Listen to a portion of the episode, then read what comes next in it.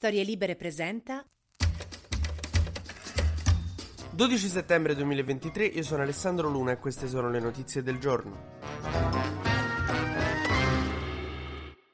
Ieri è stata una giornata molto importante per Paolo Gentiloni e per tutti noi, diciamo. Paolo Gentiloni è il commissario europeo agli affari economici e ieri doveva leggere le stime del PIL per l'Europa, per l'Italia, per tutti i paesi dell'Unione. Ed è entrato lì, insomma, nella conferenza stampa con l'aria di chi sta riconsegnando le versioni di greco, sapendo che sono state un'ecatombe e che nessuno ha capito che tutto quanto il periodo era un ablativo assoluto. Erano anni che non sentivo questa ansietta qua. Il PIL europeo, eh, che doveva essere dell'1%, è passato allo 0,8%, quindi male. Il PIL italiano invece doveva essere 1,2 quest'anno, è sceso allo 0,9, una tragedia. Ma chi sta messo male male la Germania, che insomma eh, sta avendo un po' una mezza crisi economica, e noi gli diciamo first time baby. Insomma, comunque è una tragedia totale, proprio è andato tutto malissimo. L'Europa è in contrazione, diciamo. Ma Gentiloni non, pare, non sembrava un commissario che leggeva le stime del PIL. Sembrava più che altro l'amico più responsabile a metà di un viaggio di maturità a Tenerife che legge a tutti quanti i soldi che sono rimasti. Luca, era necessario andare al casino al secondo giorno? Mo te restano 6 euro sul conto e tu mi dici come ci famo altri 4 giorni a Tenerife. Mirko, sto cazzo di super bonus, dai.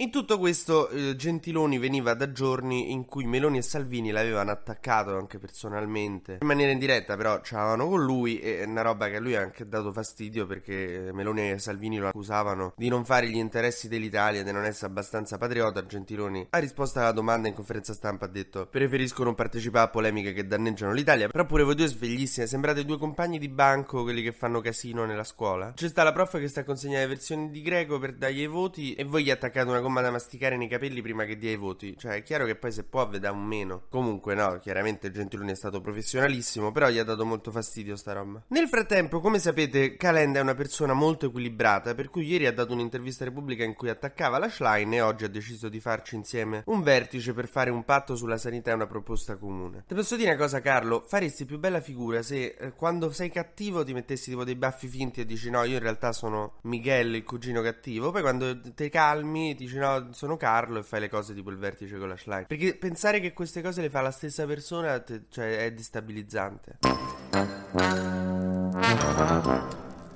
Ma facciamo un breve consueto giro sugli esteri. Kim Jong-un è su un treno e si sta dirigendo verso la Russia di Putin, dove si incontreranno per fare una roba tipo quando Anna Montana ha fatto la puntata speciale con Nick Jonas, c'è questa cosa qui, però dei dittatori sanguinari. Ora, il problema è che abbiamo paura che Kim Jong-un dia delle armi a Putin, soprattutto perché so armi che non è che conosce, c'è un pochino, qualche spia ce l'abbiamo, ma non è che sappiamo bene che cosa c'ha nell'arsenale sto matto. Nel frattempo chi- chiudiamo con due notizie tristi, perché oggi questo, questo martedì vi voglio lasciare col magone che andate al lavoro storti, scusatemi. No, ci sta il Marrakesh in Marocco che sta cercando di ancora scavare e un po' ricostruire. L'UNESCO ha mandato una squadra di tecnici e però il numero di morti continua a crescere, ormai è sopra i 2000, anzi si avvicina ai 3000. E in Libia c'è stata una tempesta che ha fatto crollare due dighe e sono morte 2000 persone. Nel frattempo il cardinale Zuppi, presidente della CEO, insomma inviato speciale del Papa, insomma dopo essere stato un po' in giro per tutto il mondo a capire se si può fare la pace in Ucraina, oggi sarà eh, a Pechino, in Cina,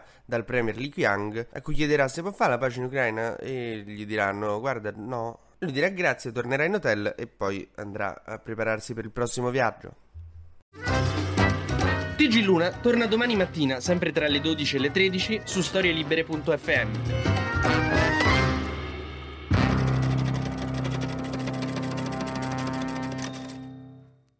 Una produzione storielibere.fm di Gianandrea Cerone e Rossana De Michele. Coordinamento editoriale Guido Guenci.